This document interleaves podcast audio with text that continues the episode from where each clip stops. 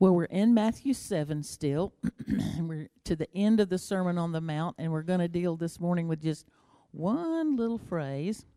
And then next week, we're going to take the next verse or two. This is hard. Do you hear me? It's hard to study, and we just soon not deal with it. But we have to. And it is the climax of Jesus' Sermon on the Mount. So let's get the context. Back in verses 15 through 20, Jesus gives us a warning about false prophets, and he tells us what to watch for in identifying false prophets. And so Jesus has told us that they're extremely deceptive. He has called them dangerous, ravenous, spiritual, moral wolves in sheep's clothing. And he has not left us without ways of recognizing them. And so he says, This is how you're going to know. You're going to know them by their fruit. And so a fruit tree may be beautiful and decorative and provide pleasant shade, but its primary purpose is to bear fruit. And it is not yet judged by how it looks, it is not judged by how it looks, but by what it produces. If you've got an orchard of peach trees that are beautiful in the spring when they bloom but never bear a peach, you got trouble, right? And you can recognize a bad tree because it doesn't produce fruit. Well, in a similar way, a prophet is judged by his life, not simply by how he or she looks or sounds, um, not what he or she says, but we look for who the prophet who he or she really is. And so some false prophets are very obvious, um, but others are skillful in concealing their true nature, and it takes very careful observation to identify them. Um, Jesus tells us here, you will know them. So hold on to that. And so don't go around worrying about if you're going to be able to recognize them or know them or not, because Jesus says, you will know them. I think several things will happen. Number one, you've got the facts of Scripture to help you hold up to them to identify them, but also the Holy Spirit in you is going to react. The Holy Spirit's going to go, mm, and you may not be able to verbalize it or define it. You just know in your heart, I need to be careful here. I need to watch them. So Jesus says, you don't have to be deceived. I've given you ways so that you do not have to be deceived by a false prophet. Well, Jesus is dealing here with the deception of a tree that appears to bear good fruit but doesn't. Real Christians can be deceived by false prophets.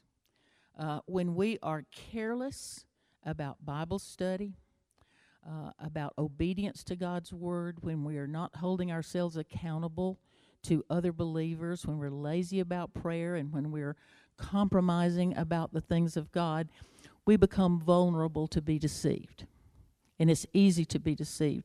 It's easy to be deceived by somebody who is pleasant and positive and permissive and seems to conform to what everybody thinks is acceptable and right and good.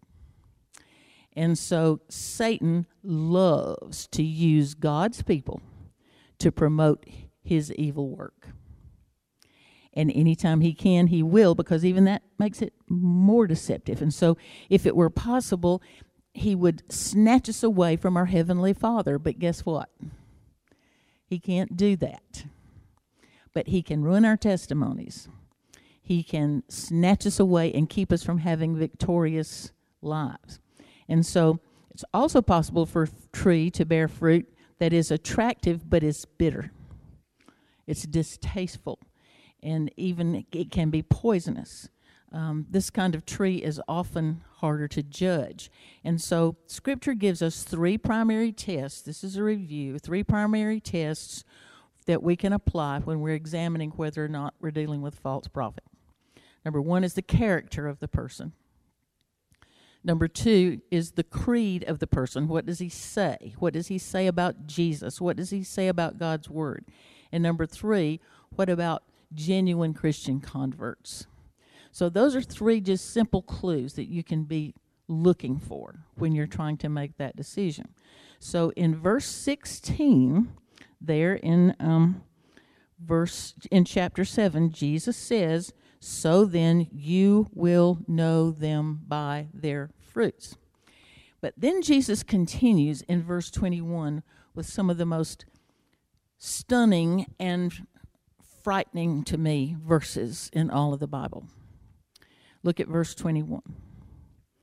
Not everyone who says to me, Lord, Lord, will enter the kingdom of heaven. Not everyone who says to me, Lord, Lord, will enter the kingdom of heaven, but he who does the will of my Father who is in heaven.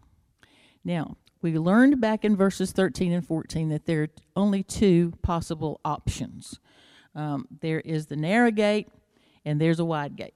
So I, we've got to see this whole passage as a whole, not just lift out phrases and verses from it, but to see the whole picture. And so Jesus tells us that few find the narrow gate, but many find the broad gate. The narrow gate leads to where? Leads to life. The narrow gate leads to where?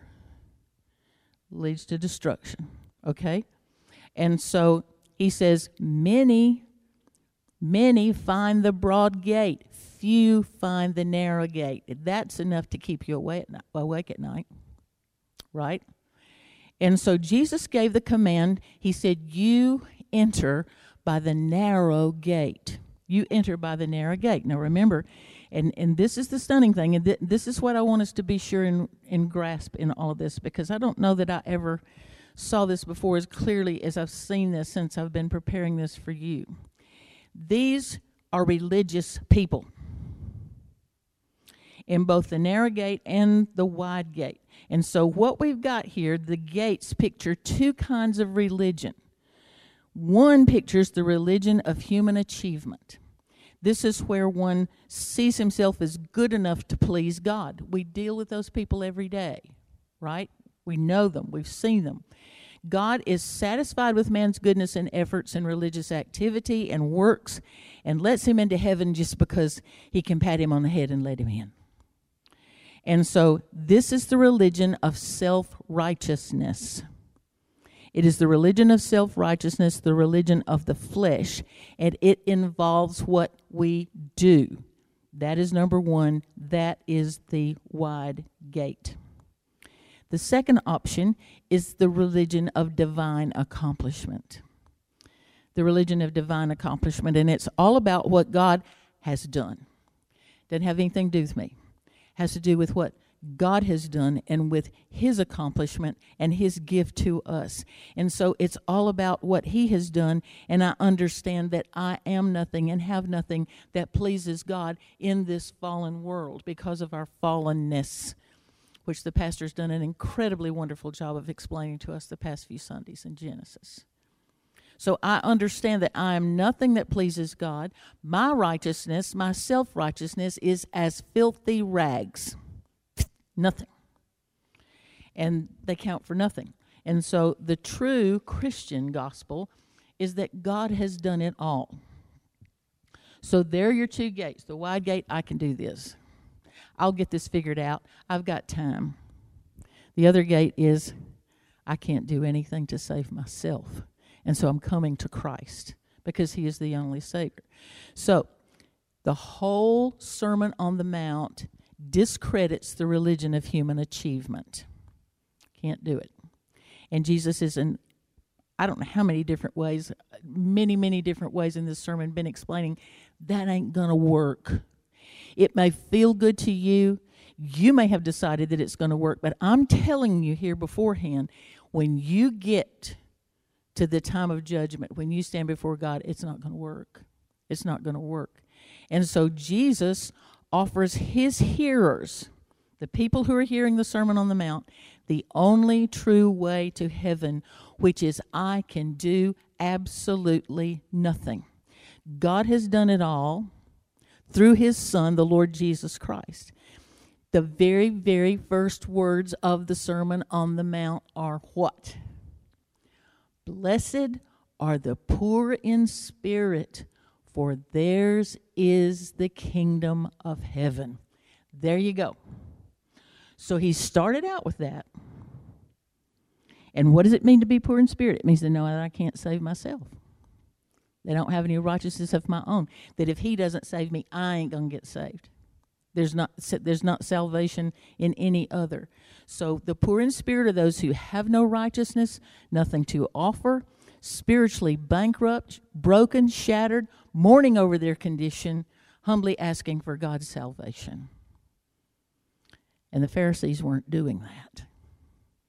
So he's convincing religious people this is where you're missing it. But, you know, both gates, both roads, the narrow gates and the broad gate, both of them promise heaven. So you've got the deceivers, the false prophets, you've got your own self looking for heaven through the broad gate. And Jesus is explaining it and explaining it and explaining it. And so the wide gate is easy to enter. He says, you know, you can go you go in with lots of others. It's crowded. A lot of people can go through that gate at the same time and you can bring your own baggage. You can bring your own sin. You can bring your pet sins. You can bring your pride. You can bring the things that you want to deal with lately, later. You can deal with your own self sufficiency. And so you bring, you, you can just come on, just come on in. Just keep, you, it's okay to keep doing things your own way. You don't have to repent. You don't have to commit your life. So there's a lot of tolerance on the broad way but it is tolerance that stands in contrast to the Word of God. It is difficult for us as humans to come to God on God's terms. We want to do it our way. Listen, he got it right when he says, I did it my way. Mm-mm. But it doesn't work over and over the verse in Isaiah 53 comes to me because I guess I grew up thinking were sins that were all, sins were all these things you did, you know, you spit and you chew and you you know all of this stuff and you know don't you don't go with boys all of that stuff. And I thought those are sins, so you have to stop doing those things.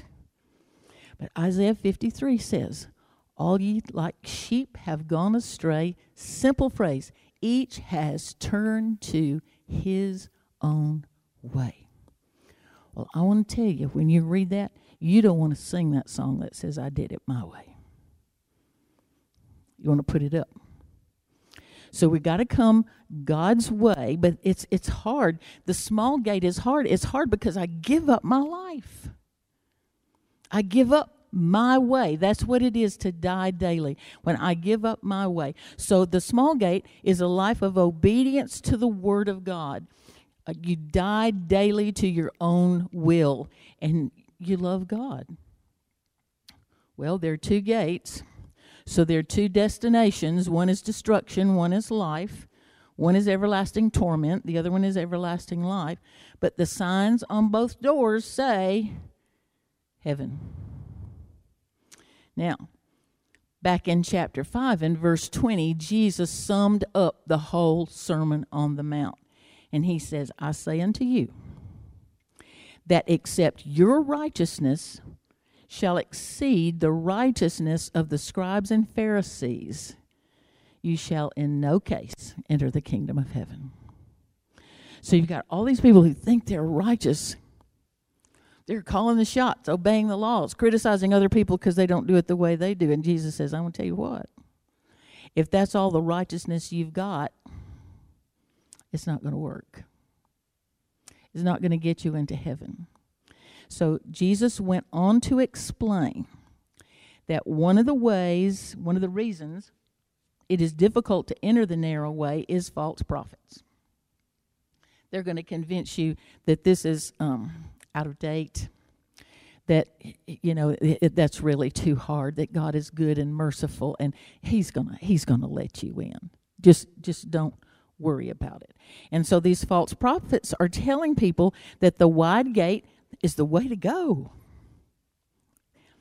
It's comfortable, it makes sense. False prophets make it difficult for us to admit that we can't live up to the righteous standard of God on our own. We have no righteousness of our own. They tell us that we're okay. They tell us that we can go through the wide gate with all of our sin and wander all over the place without it costing us anything. And God's just going to understand and be okay with it. Then Jesus climaxes this sermon with a warning about deceiving ourselves. And there are basically two categories of self deception. The first one is when we have a mere verbal profession. And the second one is when we have merely intellectual knowledge. Well, I know. I know. And so these are people, and you're going to see it here when what he says in just a minute. These are people who say, but don't do. They say. So look at the end of verse 21.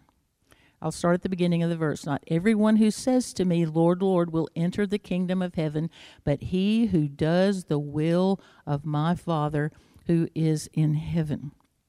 Now, again, I just continue to be stunned as I study this sermon that Jesus is talking to religious people.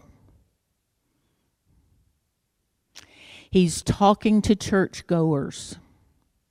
He's talking to the people in the community who wear their phylacteries and their um, religious clothing and and all of that. That's who he's talking to. You know, if you were there and didn't know better, didn't have God's word, you'd look at them and think, "Oh, I can never be like that." And Jesus says, "Let me tell you something you're going to know them by their fruits. You better know their character and you better see what they say compared to what I say. Because all through this sermon, Jesus has said what over and over again? You say so and so, but I say to you. So the question there is who's God in this? Am I my own God and I'm going to do it my own way? Or am I going to bow to his way? And so these are very religious people. They were possessed with religious activity. Busy, busy, busy. With all kinds of religious activity. They're not atheists, they're not anti God. They were lost and didn't know it. They were deceived. They were connected to religion, but they were void of righteousness. There's only one way I can be righteous. How is that? For Jesus, the only righteous one, to give it to me, to put it to my account. That's the only thing that works. There's an illustration in Matthew chapter 25. Let's just go there and read it. It's so sim- similar in so many ways, and we don't have time to cover the whole thing. But. Um,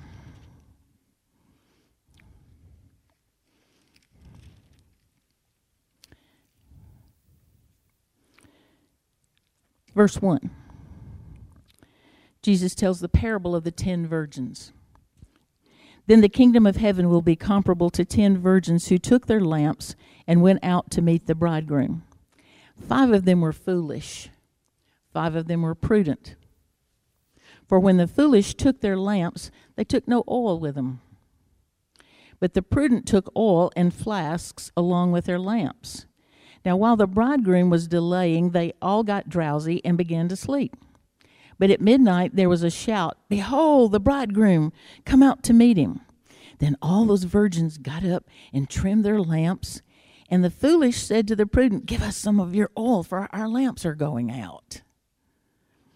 But the prudent answered, saying, No there will not be enough for us and you too. Go instead to the dealers and buy some for yourselves. And so while they were going away to make the purchase, the bridegroom came, and those who were ready went in with him to the wedding feast, and the door was shut.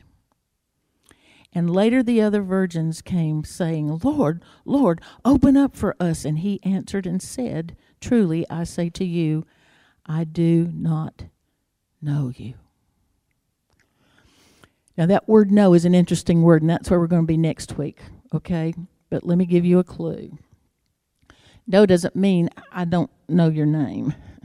Know doesn't mean that I'm not acquainted with you. This know means we don't have an intimate relationship. We don't have oneness. We don't have unity. I know your name, but I don't live in you.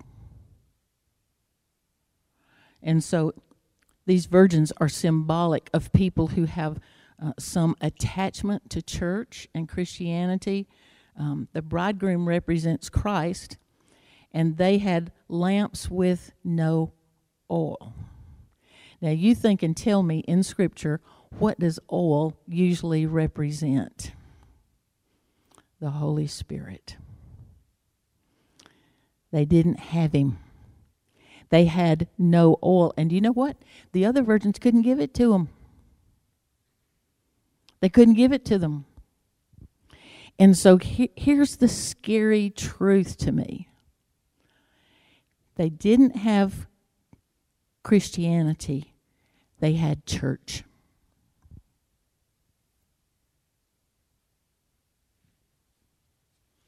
It's easy in our culture to have churchianity, but not Christianity. And Jesus says, I'm telling you, not everyone who says to me, Lord, Lord, will enter the kingdom of God, but he who doeth the will of my Father. What is the will of my Father? So, you know, it's easy for, for us to, I think, be deceived and trip back over here. Okay, I got to quit dipping snuff. I got to quit doing this. I got to stop doing that. I got to. What is the will of the Father? Verse 1 Blessed are the poor in spirit, for theirs is the kingdom of heaven. What is the will of the Father? The will of the Father has to do with what I do with the Son. With what I do with his son. Do I bow before him? Do I acknowledge my sinfulness? Do I acknowledge my brokenness without him? I'm thinking, yeah, you know, um, but I, I, still got a lot of things I want to do, and I really I've done more good things than bad things, and I think when I get up there, God's going to say, "Yeah, yeah, you've done more good things than bad things." Uh, uh-uh. uh It's not going to be about what you do. It's going to be about who you are. And the only question that was going to be asked is, "What did you do with my son?" And not, did you just talk about it? Did he change your heart? Not like one of the the the virgins, the foolish virgins that said, you know, well, we're here. We've got everything to uh, We, we didn't get any oil. You know what? Your light can't burn without oil. You cannot be a light for Christ without the presence of the Holy Spirit in you. It's in Jesus' words. And so we see that same kind of warning here in Matthew 7, where we are today. So, you know, I got what what lulls people into deception, and it is a lulling. Did you ever? Did you ever? You know what it is to uh, lie on a float out in the ocean. And oh the water's not real rough and and you know it just feels so good and you just want to lie there for a long time and you're not paying attention to what you're doing and what happens gradually and wonderfully you float too far out. Or you float a long way down the beach right? Because you are not paying attention to what you're doing you're not being alert and so, what are those things? Where where am I lulling? That's what I've had to ask myself. Where where am I lulling? Um, maybe we don't examine ourselves. You know, it's not a fun thing to check your heart out for sin. Eh. We don't want it to be there. We don't want to be aggravated with it. We'd rather be doing something else. It, but we don't examine ourselves and we just don't really bother to face our sin. And you know those things when the Lord convicts us of something, you think, "Yeah, I know, but I, it's so hard to quit." I'll get, I'll do it, I'll do it, and then it doesn't get done, and then another year it's not done, and another six months it's not done, and the older you get, the faster it comes, and it's still not done. Another thing is maybe somebody else told you that you're saved. This is a scary one. Um, there's been a lot of movement through the years, and I'm not discrediting it. I'm just saying that I think we need to be careful, especially back, you know, when people would have um, go down the sidewalk, you know, with the with the plan of salvation, and say, "Hey, you want to go to heaven? Here, this is." You know, you see this? Do you believe this? Yeah, yeah, yeah. Okay, sign your name right here. And then they'll say, "Now you never have to question again whether or not you're saved." Now, what I've got to worry about is was that just a verbal commitment? Or do I just intellectually know about Christ? Or has my heart been given to Him so that He can know me? So that He can know me. Next thing I wrapped up, uh, I wrote down was maybe we're wrapped up in religious activity that makes us feel saved. You know, I go to the I go to church every time the doors are opened. I'm a member of this group. I'm a member of that group. I'm in the WMU. I'm a deacon. I do this. I do that. I cook supper for the preacher. Mm, all these things that make us feel saved. But am I broken over my sin? Where's my heart? Where's my heart? I guess another thing I want to say is, you know, sometimes we need, there are biblical ways to deal with the assurance of our salvation. I want to go back to what I said a minute ago when somebody says, Don't ever question again whether you're saved or not. I'm going to tell you what, if your heart is still nagging when you're before the Lord and you're not sure, you need to do it again. Maybe you don't understand. Childhood salvation experiences sometimes confuse us. I was saved when I was in sixth grade. I know that the Lord did a work in my life. It was unavoidable to me at that moment. But I worried for a lot of years because I learned so much later that I didn't know when I got saved. And so I would go through time saying, Do I need to do this again? Well, the more you know, the more you're going to realize you need a Savior. And you do go back to that. And that's dying daily. And every day I'm going to say to Him, I need you. I cannot save myself. I cannot deal with my own sin.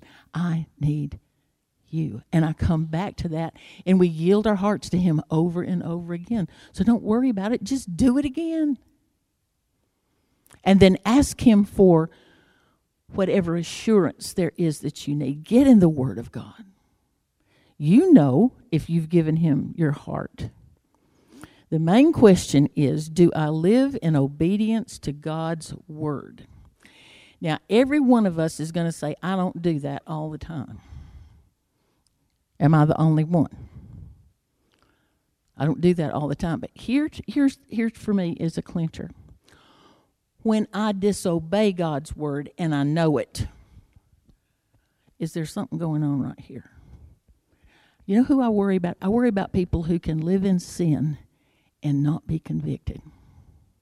The Holy Spirit is not going to be in your heart and not react and make you miserable. And if you can sin and not be miserable, you, somebody with you, needs to get before the Lord and say, Is there a problem here? Because the stronger the Holy Spirit, the more you grow in the Lord, and the stronger the Holy Spirit is there, he is going to make you miserable when there's a sin that you won't let go of. He's going to do it. You're just going to. So there's going to be a sense of conviction and remorse that draws us to confess it to God. And once we get before Him and say, I confess this to you, I'm struggling with this sin. I hate this sin, but I'm having trouble quitting. He's going to take you in and hold you and help you. He's going to help you do that. So, what are some signs of deception? We got to hurry and quit. The children are singing with the adult choir this morning, so every grandmama in the church is going to be here. So I need to get y'all out of here early. Um, what are some signs of deception? People seeking feelings and experiences because they're more interested in the thrills of the faith than in the faith itself can be deceiving. Okay. It just, oh, it just makes you feel. Well, I'm to tell you what. I can't find a place in Scripture where any of these guys, whether it was John or Eli, any of those people stood in the presence of God, Moses, that didn't wind up falling down on their face before him in repentance. So it's not about it's going to give me this giddy feeling. Now, you may have some good feelings after an encounter with the Lord, no doubt, but it's not the reason that I'm bowing before the Lord. I need to be more interested in the Lord than I am in myself. Number two, people who are more committed to a denomination than to the word of the Lord, it's hard. It is easy, I'm just going to say this out loud. It is easy to be more Baptist than it is biblical. And I don't care if it's Baptist or Presbyterian or Methodist or anybody else, when we get so attached to a denomination and let it override what we know is in the Word of God, there is a problem. There is deception. Quickly, people involved in theology as academic interest. It's easy to go through seminary because you are academically involved. But then you look at that person according to these, you know, there are a lot of people, a lot of preachers that know the Word of God and will quote the Word of God, and then they act like a devil on Monday. God says, There's a problem here. And that's why Jesus says, I'm giving you these signs so that you can examine and discern and know them. And then another, the last thing, people who are stuck on one overemphasized point of theology. They just get off on one limb instead of the whole truth of the gospel and they stay there. Over and over. It's quirky, it's out of balance with God's word. We don't need to we don't need to spend more time focused on a small thing in God's word than we do the whole word. There's balance there. So Jesus tells us right here, and we'll have to pick up right here next week. Jesus says, These are people. There are people out there in the church. These are religious people who are going to say, say, say, say, but don't do God's will. What is God's will? To love His Son, to show the world the truth about His Son, and to keep dealing with our sin on a daily basis, to love one another. Go back through the Beatitudes. Blessed are the poor in spirit. Blessed are they who mourn over their sin. Blessed are they who are meek, that is, letting the Lord teach them how to respond to Him. Blessed are the, uh, those who hunger and thirst after righteousness. That bunch. That's what heaven's going to be like. And then he says, and I want to show you how, know that, that, how we know they're religious and this is what we're going to talk about next week. Verse 21, he says, Not everyone who says to me, Lord, Lord, will enter the kingdom of heaven, but he who does the will of my Father who is in heaven. And he said, Many will say to me on that day, Lord, did we not prophesy in your name? And did we not cast out demons and in your name perform miracles? Jesus says, I never knew you. So next Sunday, we're going to talk about how they do all that. Do you have any questions or comments? The Lord bless you. You read the scripture, pray over it, meditate on it, see what the Lord says to you, and we're going to um, hopefully leave understanding what He's saying here. I love you all. Can't wait to see you next Sunday. God bless you.